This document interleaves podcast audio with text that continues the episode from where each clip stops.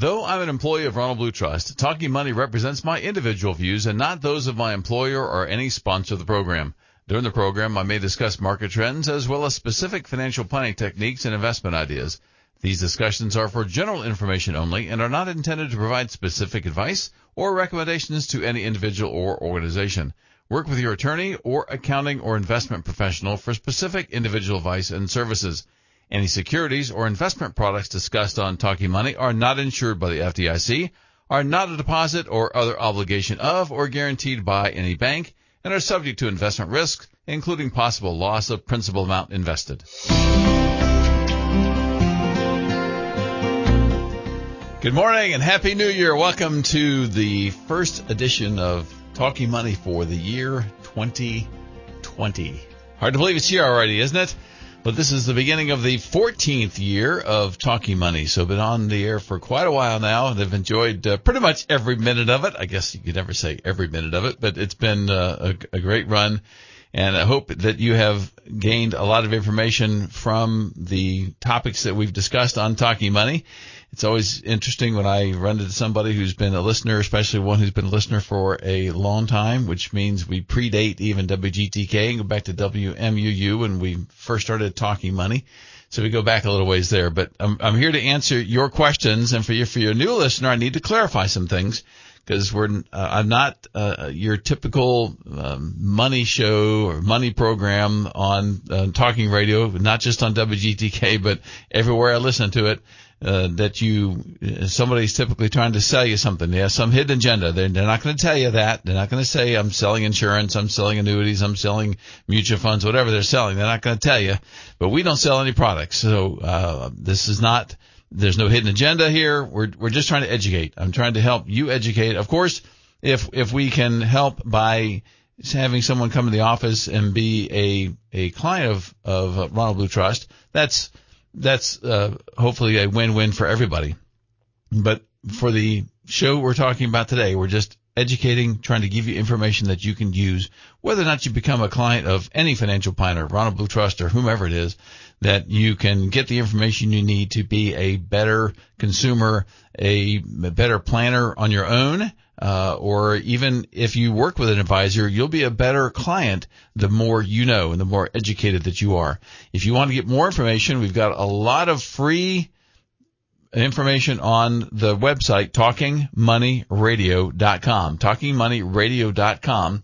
If you go there, you, there you'll see the archives. It'll say radio shows. You can go there, put in a topic, and it'll come up with the shows that we actually talked about that we probably didn't talk about the whole time. Sometimes we do, but we at least uh, we give you some information about that particular subject by going to that particular show. Each of them take about 47 minutes when you take out the the commercials, the news, and all that kind of thing. But it's and you can start, stop. It's, it's your little podcast. You can do it. I know we have some regular listeners who always listen to the podcast. They don't listen to live when we're here on Saturday mornings, but they do listen live or listen to the the blogs later.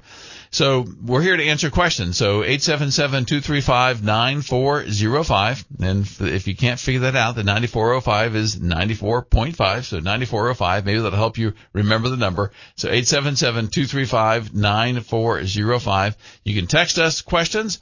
You can of course, call. This is a live call-in program, so we love it when you call and we can answer those questions live. Or if I don't know the answer, I'll tell you I don't know the answer, and we'll get back to you in a future Talking Money program to help answer that question.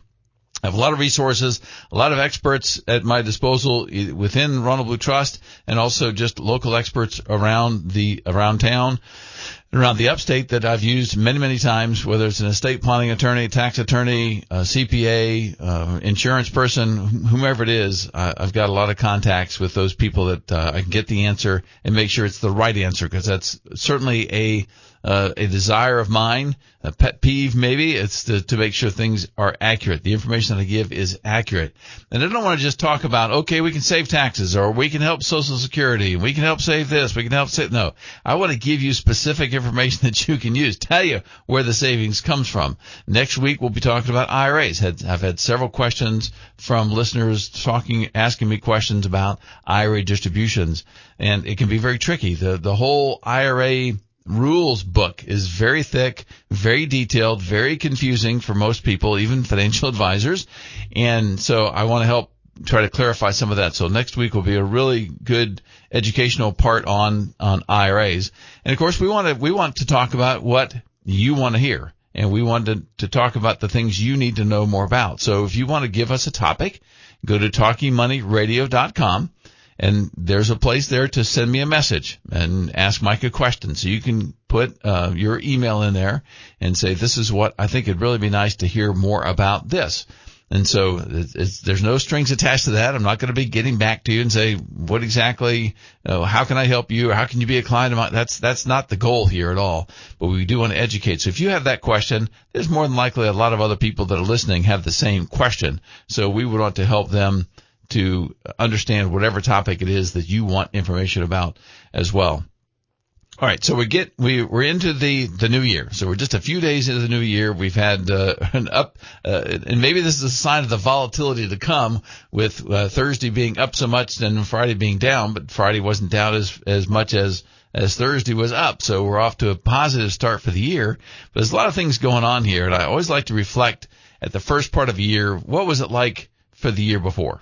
What what happened in 2019? What were the experts predicting was going to happen because this is something else I think you always need to keep in mind is that you're going to you're going to read a lot this time of year, end of last month and the first several weeks of this year because people seem like they always want to know what's going to happen this year. What's going to happen this year? Well, the first rule of advice is don't listen to it because nobody knows. Absolutely no one knows. So there was an article in the Wall Street Journal on actually it was on the 1st of January it was updated January 1st, and it's by uh, Akane uh, uh, Otani, I think is how it's pronounced. The article is entitled "The Bull Market is Charging into 2020." So stocks around the world closed out one of the best years over the past decade, defying money managers who began 2019 expecting the bull market to be upended by threats from the U.S.-China trade fight and a slowdown in growth. Just 12 months ago, the mood was far dimmer. That's for sure. As, as Gary Alexander says, last Christmas Eve, Santa was in a funk. He says retail sales were down 2.2% for the month, and the S&P 500 was down uh, a bunch, so 15%. It was down through uh, the 24th last year. So when we start off, the, when we're looking at looking back and coming just off of a really big downturn the last month and really October and December were both pretty good down months at the end of 2018 it's easy to feel like this is not going to continue. But one of the things we're going to talk about today is to be careful as I read some of these predictions and, and there's some really good predictions for next year. And there's some people that are, I always like to give both sides and we'll give the negative parts, but there's some people predicting some really big increases for the S&P 500 in the stock, U.S. stock market this year. So it'll be interesting to hear some of this. But this, in this article, when uh, Mr. Otani says, um, uh, such runs have been met by skepticism. This time, few see the rally ending soon. So right now, even though we have this final day of the decade that he was talking about, uh, he says that um, the the skeptics aren't there as much. The Dow Jones Industrial Average averages more than 170% rise from 2010 to 2020. So the decade of the of the 2010 decade ranks as just the fourth best decade long performance of the past 100 years. A gain that, while respectable, doesn't conjure, conjure the fear of excess that rallies in the 80s and 90s did. So that's, I think, keep this in perspective. Yes, we've had a good run for 10 years. We came off a real low spot and from March of 09. And, and so we had to gain a lot of gain a lot of ground, regain a lot of ground back to get back up to even and then start rising again from there. So that, that's, even this past year, when we look at the S&P 500 growing 30, 33%, whether or not you include dividends or not, that is tempered somewhat if you go back a month and say, well, if we, if we start the 1st of December instead of the 1st of January, our returns don't look near as good. So the euphoria shouldn't be as high. So then he quotes uh, BMO Capital Markets and Goldman Sachs estimate the S&P 500 will end at 2020 at 3,400, 5.2% above where it closed on uh, Tuesday end of the year. Citigroup and Bank of America have put their target at 3,300. So we'll see where it all ends up by the time the end of the year comes around. But um, many, and then later in the article it says, many say it is difficult to pinpoint what exactly could trip up the rally in 2020. Well, my I highlighted that that sentence because no one ever knows. I mean, people who who are the talking heads that's supposed to be the the the real gurus out there that give you reasons what might happen, whether it's China, whether it's the impeachment, whether it's the election, whether whatever it is uh, it seems like it's it's rarely the right answer. Certainly, it's not the only answer of why the market goes up or it goes down. So then he quotes uh, Chris Rupkey, chief financial economist and managing director at MUFG. The headwinds we experienced earlier in 2019 from the trade wars and potential problems with Brexit, those headwinds have diminished sharply, he says. Uh, then he says, adding to that, fears of a, of a U.S. recession have eased thanks to resilient labor market and signs of solid consumer spending. And now that the coast is looking a bit more clear for the economy, I think it's okay to embrace risk here at this stage, meaning it's okay to go ahead and invest some because your, your odds of having a negative risk environment, market going down, economy going through a recession is less than it was before. Uh, some analysts also worry, this is um, the end of the article, some analysts also worry about whether groups like technology shares, which powered much of the, the market's gains in 2019, can continue to rally. The S&P 500 technology sector's 48% rise in 2019 marked its best annual performance since 2009 and the technology-oriented communication services sector's 31% advance was the biggest gain since 2006, according to Dow Jones market data. So you've got all, and, and what I always like to, to temper the enthusiasm, we've got a lot of, of comments here of uh, analysts who a year ago wouldn't have said this that are now saying some real positive things that you always have to be careful and we'll try to tie all that in together by the time we're through with talking money uh, for this for this particular uh, show anyway. So 877-235-9405. Text or call. We'd love to hear from you. We'll be right back after these messages. Ronald Blue Trust is pleased to sponsor Talking Money. Ronald Blue Trust has four distinct divisions that work with clients across the wealth spectrum. Private wealth, everyday steward, family office, and the professional athlete division. The company's largest division, Private Wealth, is designed to provide financial guidance for clients with an investable net worth of $1 million or higher. Private wealth advisors can provide advice in many areas, including managing cash flow, growing assets while decreasing debt, overseeing investment portfolios, developing tax efficient estate and strategic giving plans, and utilizing trust services if needed, all with the big picture in view. The Private Wealth Division has 14 branch offices across the United States, including Greenville.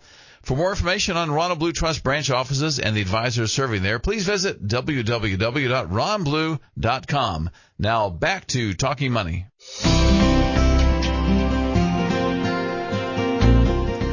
And we're about 20 minutes after the hour here on Talking Money. This is Certified Financial Planner Mike Miller, your host for today, beginning the 14th year of Talking Money hard to believe, but it's been uh, great to be with you all these years. For those new listeners, just a quick reminder, you know, we're not selling anything. We're here to answer your questions. We can do it live.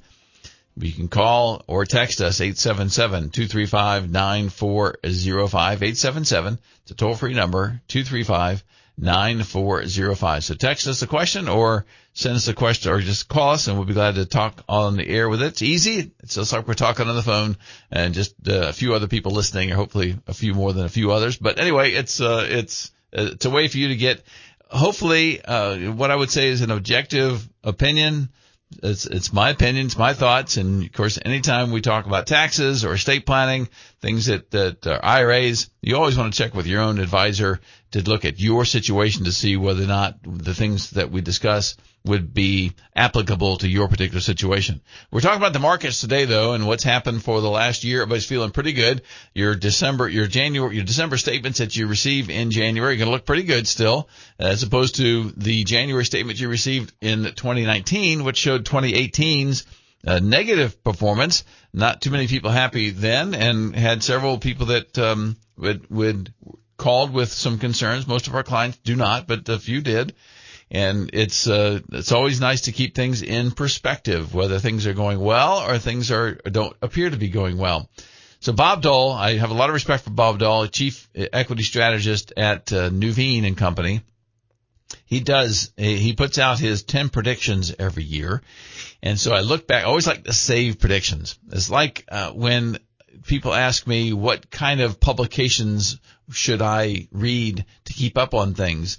Uh, should I read a Forbes or Money Magazine or, or what are some other good alternatives for that? And one of my recommendations is always to go to the library. Now you can go online. You don't have to go to the library. I, I date myself. You have to go to the library to get the old issues, but you can find old issues of these magazines. So go back a year or, or go back a two, two years and read articles about the markets. What were they saying back then? What were they predicting? And a lot of times these, these articles or these uh, magazines, they do predict. So what is their prediction back then? Well, we have the full benefit of hindsight now. So if you look at what they said two years ago or a year ago, and a year ago would be very interesting after coming off the, the negative returns at the end of the year, what they were predicting for this year. And I'm going to, I'm going to guess that most of them were saying if it was positive, it's not going to be very positive. It's just going to be a mediocre year or some of them might have even said we're going to continue going down. But look at that and see how they did then, and then you'll have a better idea if they are reasonable in their predictions, their expectations, were they balanced in their approach, then you have a good magazine to continue reading. If they weren't, if they're just trying to say things in a hype kind of fashion in order just to sell more magazines, that's not what you want. That's not going to get you the information that, that you need. So Bob Doll's, uh, 2019 predictions, I highlighted just a couple of them, and he's, he's right on a lot of these things. Uh, but number five was U.S. equities experienced a positive return, but failed to reach record highs for the first time in 10 years. So this is what he was predicting for 2019. Well, I know he's glad that that was wrong and it, it came back strong. I don't have his 10 predictions for 2020 yet. I'll get those pretty soon. I know he always speaks at the Kingdom Advisors Conference next month, but I, I think they'll be posted well before then. So we see if we can access those and see what he's saying for 2020. Although there again, you look at these predictions, and this is a, a, guy that's been dead on for a, lot of different things, a lot of different parts of the predictions he's dead on. But this one, this particular one wasn't right. He says non-U.S. stocks outperform U.S. stocks as the dollar sags. The dollar didn't sag. U.S. stocks didn't didn't get outperformed by non-U.S. stocks or international stocks. So that did not happen. Number 10 was a double digit number of Democrats run for the president while President Trump is challenged within his own party. He got the double digits of number of Democrats running for president right because we're well into double digits for that. Uh, I see, I do see it's getting whittled down here a little bit as each week as some of them have a harder time raising money. Then I see some other ones like Bernie Sanders who who raised so much money in the fourth quarter. I said, wow, who would give to somebody like that to, to, to be president? Even if you were a Democrat and liked his ideas. Um, anyway, that's, that's, that's a subject for the guys during the week, not for me. So, and uh, President Trump so far has not been challenged within his own party. That doesn't look like that is going to happen. So those are the predictions that he was making for 2019 that didn't happen. So what's going to happen in, in 2020? Well, there again, nobody really knows. You make your best guess on what, what think is going to happen.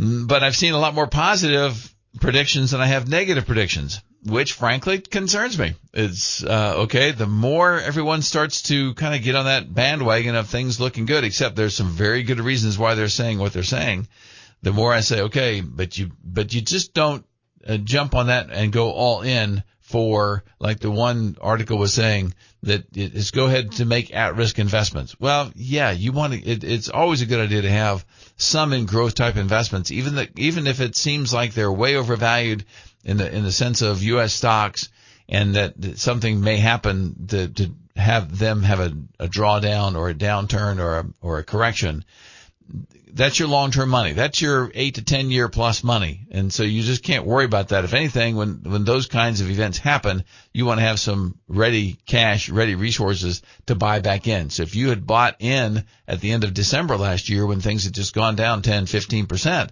just think where you'd be sitting today because you would have caught that at the bottom and you've gone up 30% if you were all in U.S. large stocks, which also we don't recommend because long term that's not a good diversified strategy. So Gary Alexander, I quoted him earlier. This an article about a week ago. He was talking about uh, last Christmas Eve that Santa was in a funk, that retail sales were down, and so forth. So he says the story of naughty versus nice Federal Reserve policies. So, so last year the Fed raised interest rates one time too many in early December. So we can see that as a cause of what was happening. This year they cut rates three times. So when you see the money supply start to increase and being looser on money supply, that tends just to help financial assets like, like stocks. So then he says, uh, please uh, pardon the following musical discursion on Christmas Eve, but feel free to sing along, he says. But uh, he's talking about uh, some songs that were written by not necessarily a financial person, but this was interesting. I, how many little little Christmas uh, trivia for you? In the depth of the depression, he says, the only hope was to spur sales. And maybe Christmas was the answer. On Thanksgiving 1934, so we're like five years past when the 1929 crash happened, Eddie Cantor sang, uh, sang on the radio, you better watch out, you better not cry, you better not pout. I'm telling you why and Santa Claus became an instant hit with orders for 500,000 copies of the sheet music. You can't say of the of the CDs or the cassettes even, or the eight track tape, four track tape. This is way before any of that stuff. Uh, and more than 30,000 records, did have records, more than 30,000 records selling within 24 hours. Now how they did that back then without the internet, I don't know, but that's what it says. The song created our first Black Friday sales event. It has been, it's been recorded by over 200 artists, a hit that promotes gift buying for good children. He's making the list. He's checking it twice. He's going to find out who's naughty or nice. And he says, well, that's kind of creepy because like for foretaste of Orwell's Big Brother, he sees you when you're sleeping. He knows when you're awake. He knows if you've been bad or good, so be good for goodness sake. So that's the lyrics by Haven Gillespie, whose mother gave her nine impoverished children these same warnings. So interesting. So then in 1934, we're going to talk about Ray Evans and a song that he wrote for Christmas called Silver Bells. Uh, what's the background of that and how did that come about? and and how did it make people feel even back then? So by uh, Ray Evans, who was not a, a, known songwriter, but actually I think he was a an economist. That'll be interesting. We'll hear more about that. 877-235-9405 is the phone number or text line. If you've got an iPhone, you can text us. 877-235-9405. So give us a call. We're glad to talk, answer those questions that you have about uh, whatever the financial matter might be. Thanks for listening to Talking Money. We'll be right back.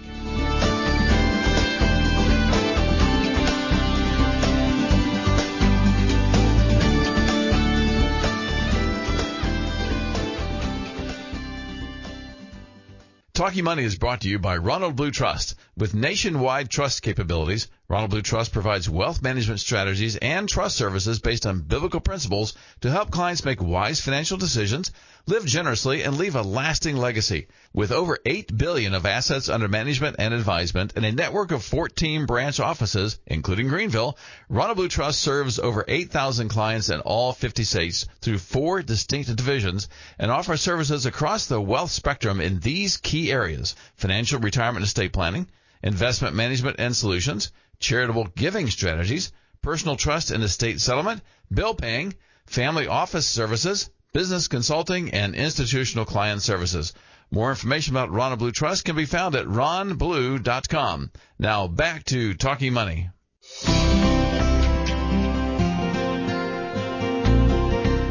We're coming up at about 25 before the hour here on the Talking Money. So glad you joined us today. And if you want more information about the upstate office of Ronald Blue Trust, that's the office I'm in. It's uh, ronblue.com forward slash Greenville. We'll get you the team right here in the Greenville area, in addition to the team that's um, that's nationwide now as part of the Ronald Blue Trust team. So if you got a question for me today, we are talking money. That's what we're here for, to, to answer your financial questions. 877 235 9405. You can text a question or give us a call and we'll be glad to get you in the, on the air and see if we can answer your question like we're going to try with Jim right now. And welcome to Talking Money, Jim. Good to have you with us this morning. How are you today? Um, hello. I'm good. Good. What's your question for me? Um, both me and my wife are retired, okay. but I, we still had earned income. I put money into a Roth IRA. Okay. and I discovered lately that it, it was actually a fund of funds from um, 10 or 11 different funds from this same company. Okay. Was that a good idea? Is it kind of roundabout, and would it just create more um, bureaucracy? Uh, no, actually, the and there again, depending on which fund it, which fund family it's from. I've talked to a lot about the T. Rowe Price, the Fidelities, the Vanguards. They all have fund of funds like that, and they have some that are target date retirement funds, and some that are just fund of funds. And essentially, what they do is take eight to ten to twelve different mutual funds that they already manage, and they allocate that for you. So what they're doing is putting it together for you. So you don't have to fool with trying to figure out, should I buy a little of this, little of that, little of the other. They do it for you and they change it uh, typically pretty regularly. Each month you'll see a, a plus or a minus next to one of the investments where they added to it or took away from it.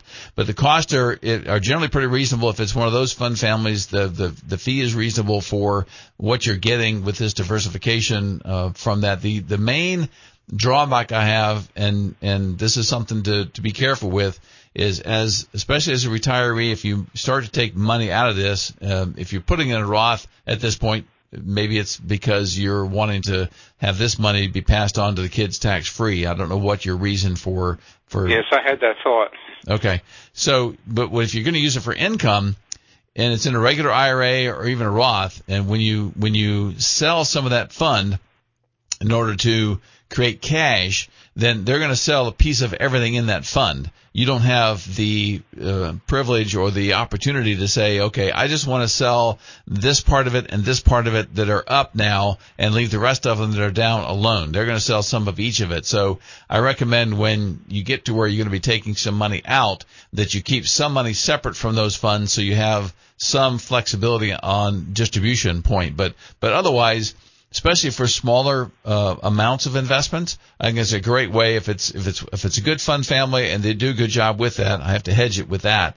Then I think it's a it's a good way to invest because it gets you the, diversification you need without you having to. It's actually probably a little less expensive ends up for you maybe instead of you buying because if you have to pay a transaction fee for every single one that you bought, then that would be more expensive than just buying one where they buy them all for you. So does that help, Jim? Is that uh, what you? Yes. Need? Yes, I feel a lot better now. Good. Yeah. Okay. So that's no problem. So you say you you did the Roth uh, you did you convert some? You, you just made new contributions with current earnings as opposed to converting some traditional Roth, traditional IRAs to a Roth.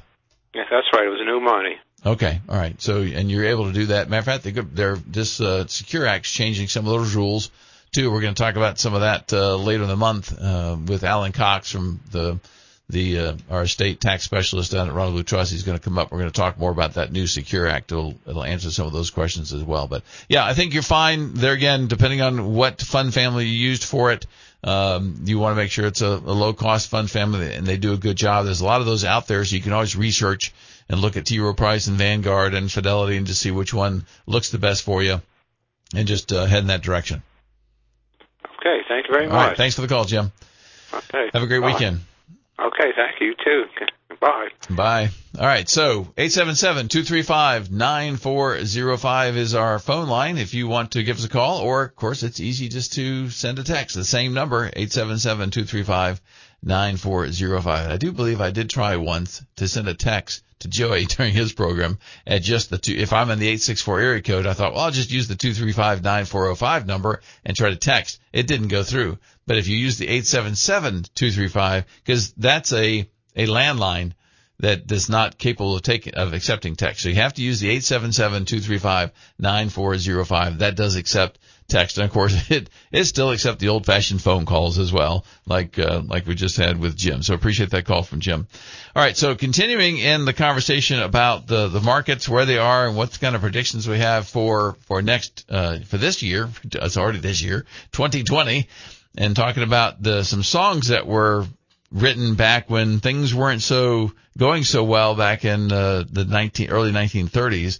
Well, 1934, so this is about the same time Eddie Cantor had written this song um, about the um, he's making a list, checking it twice. The Santa Claus uh, song. Uh, Ray Evans played clarinet and sax in the University of Pennsylvania band with pianist Jay Livingston. Ray was studying economics at the Wharton School of Business. His senior thesis was, quote, the relation between the central bank, member banks, and the money market, unquote. Years later, Ray and Jay wrote Silver Bells, which promoted commerce, romanticized shopping for gifts, and even glorified gridlock. So the, of course, you've heard the, the lyrics before. Strings of streetlights, even stoplights, blink a bright red and green as the shoppers rush home with their treasures. That's from Silver Bells, written in 1950. So he wrote that about 16 years later by economist Ray Evans. Who would have thunk? So when it comes to Santa's bailiwick, uh, Gary says retail sales last December brought a dismal minus 2.2% drop, partly due to the huge stock market losses then, but the first 11 months of 2019 have brought a, us cumulative 5.7% gains. That's in retail sales again he's talking about. So he says, uh, in 2020, global growth may revive due to two new trade deals. He says phase one of the U.S. trade deal with China has avoided an escalation of tariffs for now, and Congress has finally passed the USMC, United States, Mexico, Canada, um, Trade Act, NAFTA replacement bill to open trade barriers with our two biggest trading partners, Mexico and Canada. It's not a perfect bill because it offers the job protectionism Trump savors, but it greases the skids of cross-border trade going into the new year, which is going to be a positive thing uh, for for the U.S. economy. And later on, he says U.S. exports five times more to Mexico and Canada than to China. Kind of interesting. Most people don't know that. Experts experts say that the the new USMCA deal would create hundreds of thousands of new jobs and usher in a wave of prosperity for all three neighbor nations. Global surveys show that global growth should revive in 2020 after a year of slowdown warnings in major publications, which we had a lot of that last year. It is likely that President Trump will put his first most flaming trade war rhetoric on the back burner, put his not first, put his most flaming trade war rhetoric, on the back burner as he tries to keep GDP growth and stock market humming in 2020. So behold the 2010s, the first decade, this is the first decade we've had without a recession. We've gone the whole decade without a recession. That's, that's pretty phenomenal. Okay, so then uh, he ends his article, the recent rise in real wages and savings rate along with the growing pile of cash on the sidelines should fuel stock market expansion and rising retail sales in 2020. A tight labor market should boost productivity which would allow nominal wages to continue increasing faster than consumer prices. All right, so we're going to take his phone call from uh, Phil in Walhalla, then we're going to get back to what Louis Navellier says about his predictions. I think uh, this is going to uh, perk you up a little bit when we hear what he's talking about for next year. But let's go ahead and switch before a break to Phil calling us from Walhalla. Good morning, Phil. Welcome to Talking Money. Good morning. I've been reading a lot where they talk about uh, the indexed ETFs and mutual funds are doing much better than a managed mutual fund. What is your opinion of you know, building a portfolio of a diversified you know, grouping of funds, you know, whether it be like the total stock market, Vanguard, and uh, international index ETF? Yeah, yeah. Um, what's your feelings about that? Well, my, my general idea is this. So the, the ETFs are, are primarily indexes. They're just, they're just sold in a different way. So you might have the Vanguard Total Market Return Stock uh, Fund, which is a mutual fund, and it uh, is an index fund, tries to replicate the total stock market index. And there'd be an ETF that does the same thing that you might get from a different company that puts out those kind of indexes. So it's, uh, so the decision, it sounds like your question really is, more of you know indexes versus managed funds, and and I think you're always going to find the there's the majority of managed mutual funds. So this is an active manager who is trying to beat those indexes. That that most of them uh, don't beat those indexes over time. Now they'll they'll beat it at times, but there are some managers that we've used consistently over 10 plus years who have beat it over the long haul. So my my general um, recommendation for folks, and this is what we do at Ronald Blue Trust. What we did at Plan First is we we put together a combination of of investments inside the portfolio. So you might have a Vanguard Total Market Return Fund or an ETF that does the same thing and have that as a core portfolio. And then you'll have some other managers around that that have shown themselves to be, um, persistently, consistently beating those indexes over time. And it gives you kind of the best of both worlds. If you don't want to have to fool with trying to figure out which managers those are, then I think, yeah, just doing a, a good portfolio diversified there again, not just large U.S. stocks, but throwing in some international stocks, throw in some small company, mid-sized company stocks, throw in value versus growth. This is where it gets kind of tricky for most people trying to figure out what to do with all that. Um, but using something like the Vanguard Total Market uh, return fund. I think that, like then Schwab has one, many companies have those total market return funds, is a, a pretty good basis for your U.S. portion because it's going to have mainly large stocks because the the stock market is obviously mostly large U.S. stocks in the in the U.S.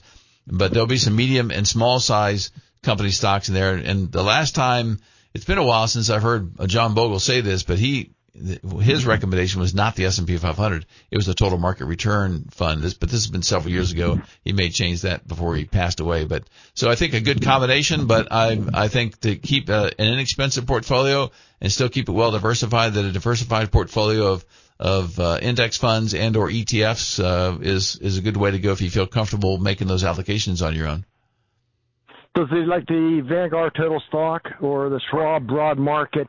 Do they cover the small market funds yeah, and yeah, they do some as well. Yeah, they do some. So there's a percentage of that, but but I've always been a believer in the small, especially the small value and mid-sized value companies. So uh, when when we were designing the portfolios before we moved to Ronald Blue Trust, uh, we we had the portfolio um, leaning more, had it had skewed more toward small and value. So we would take the Vanguard Total Market Index Fund or the Schwab Total Market Index Fund and then add uh, some uh, larger percentages of small value, small growth, mid value that because that's our leaning was that way for for a long term portfolio to round out the U.S. portion. Then of course you'd have the the international emerging markets and all that in there as well. But for the U.S. portion, that's kind of how my thought process was there. That makes sense? Okay, very good. Yes, yes, it does. All right. Thanks for the call, okay. Phil. Anything else? No, that's it. Thanks. All right. Thanks for the call. Okay, we are a little past the time for uh, my last break, so we'll be taking that break. If you want to get on the program before we finish the first program of 2020, yeah, don't forget to keep using that on your checkbook and everything else. 2020 instead of 2019. 877-235-9405. You can text or call 877-235-9405. We'll be right back. Ronald Blue Trust is pleased to sponsor Talking Money.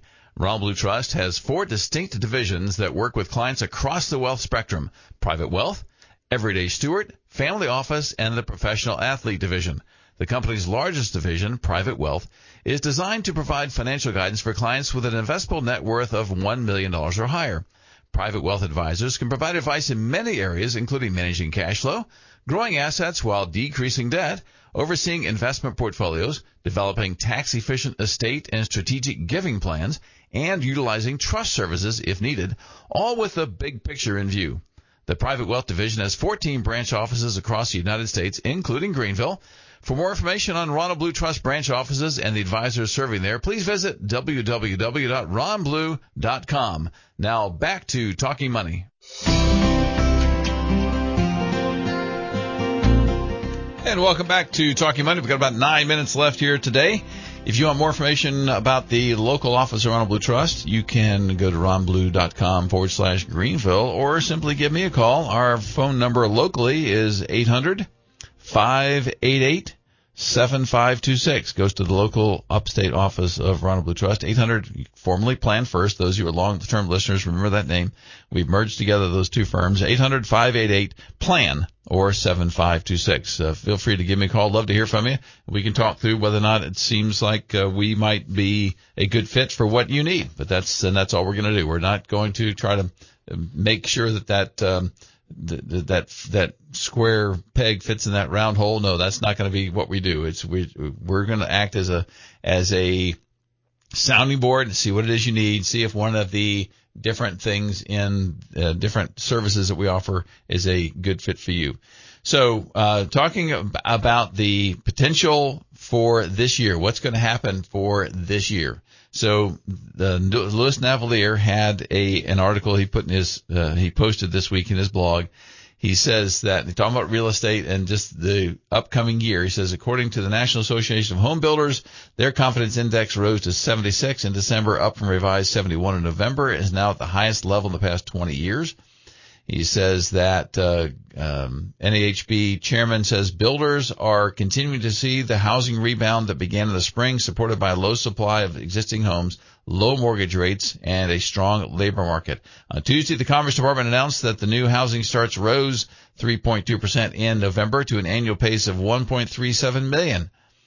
And it says uh, the growing demand for mortgages to fuel the housing boom is now pushing market rates up even though the Fed had made it clear that it does not intend to raise rates in 2020, which is typical Fed behavior in a presidential election year. An improving economy is notorious for putting upward pressure on market rates simply because credit demand is rising. So we'll see how that goes as the election gets closer. He says uh, right now the 10-year Treasury bond yield remains slightly below the S&P 500's dividend yield. So in other words, if you bought an index that just had the S&P 500 uh, replica, that dividend yield would be putting out more than the the the 10-year Treasury bond, which is considered, of course, the safe thing. So I expect a steady appreciation in the upcoming months. Presidential years, election years are usually good for the stock market, he says. He says, oh, the Democratic candidate will not be finalized until the convention in Wisconsin next July. I'm expecting a moderate, positive candidate to prevail. So that's interesting. We'll see which, which moderate actually gets, because it seems like the ones who are, aren't moderate are the ones that are, are coming the strongest. President Trump is clearly a cheerleader in chief for economic growth, unemployment, and the stock market, which bodes well for 2020. With the tension associated with the Chinese trade spat now ebbing, the financial media is really struggling to find something to make investors worry. I expect Brexit to dominate the financial news in January because that happens January 31st, I believe. And then he says, furthermore, since Britain has positive interest rates, this is very interesting. Britain has positive interest rates while the rest of Europe is awash in negative interest rates. So their, their government bonds are at negative interest rates where Britain is positive. European capital should naturally flow into Britain seeking higher yields and a strong, higher yields, yields at all, and a strong currency. So his bottom line after all this is this background underlies my forecast of maybe we should have a drum roll or something 40,000 for the Dow Jones Industrials in 2020. 40,000. So we're going up about 12,000. That's a huge increase.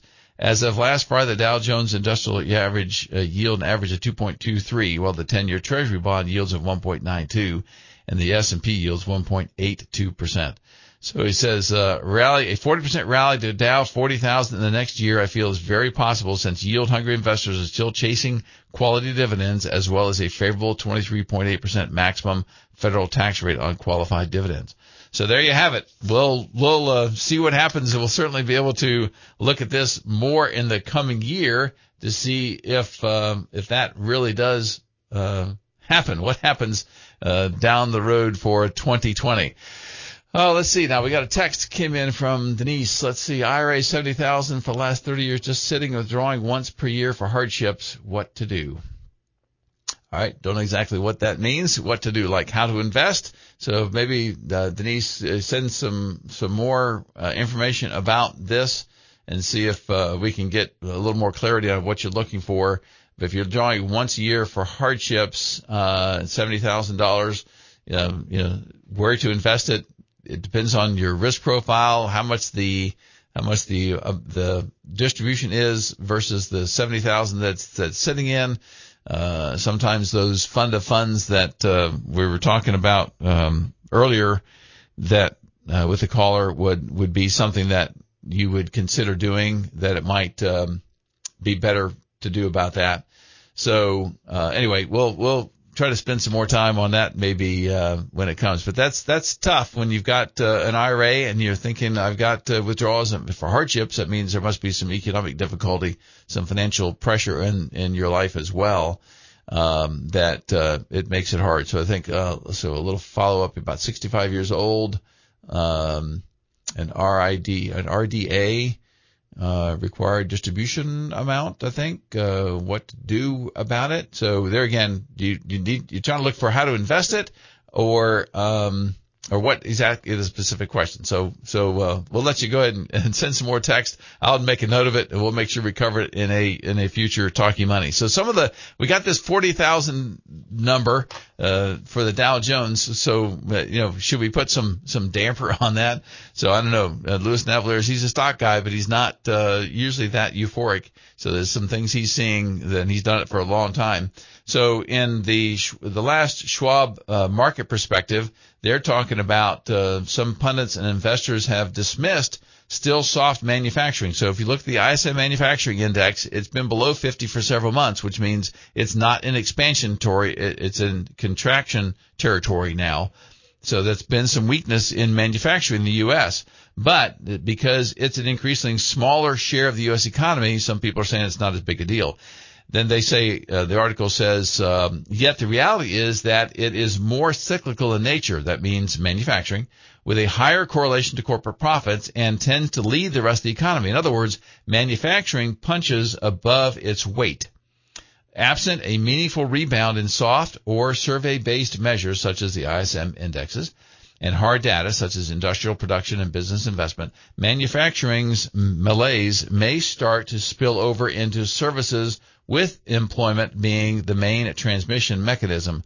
So that's some, it may affect the services side, even though the manufacturing side is becoming a smaller part of the U.S. economy. It's still an important part. So it's, um, it's something that we need to, I think, I really would like to see that increasing. I think that's a, a little kink in the armor here when you're looking forward to this year, that that could be a, at least a, a uh, cap or uh, a ceiling on some of the returns versus what we might have if that wasn't if if manufacturing was going full fledged that that would be it'd make it a completely different scenario I think.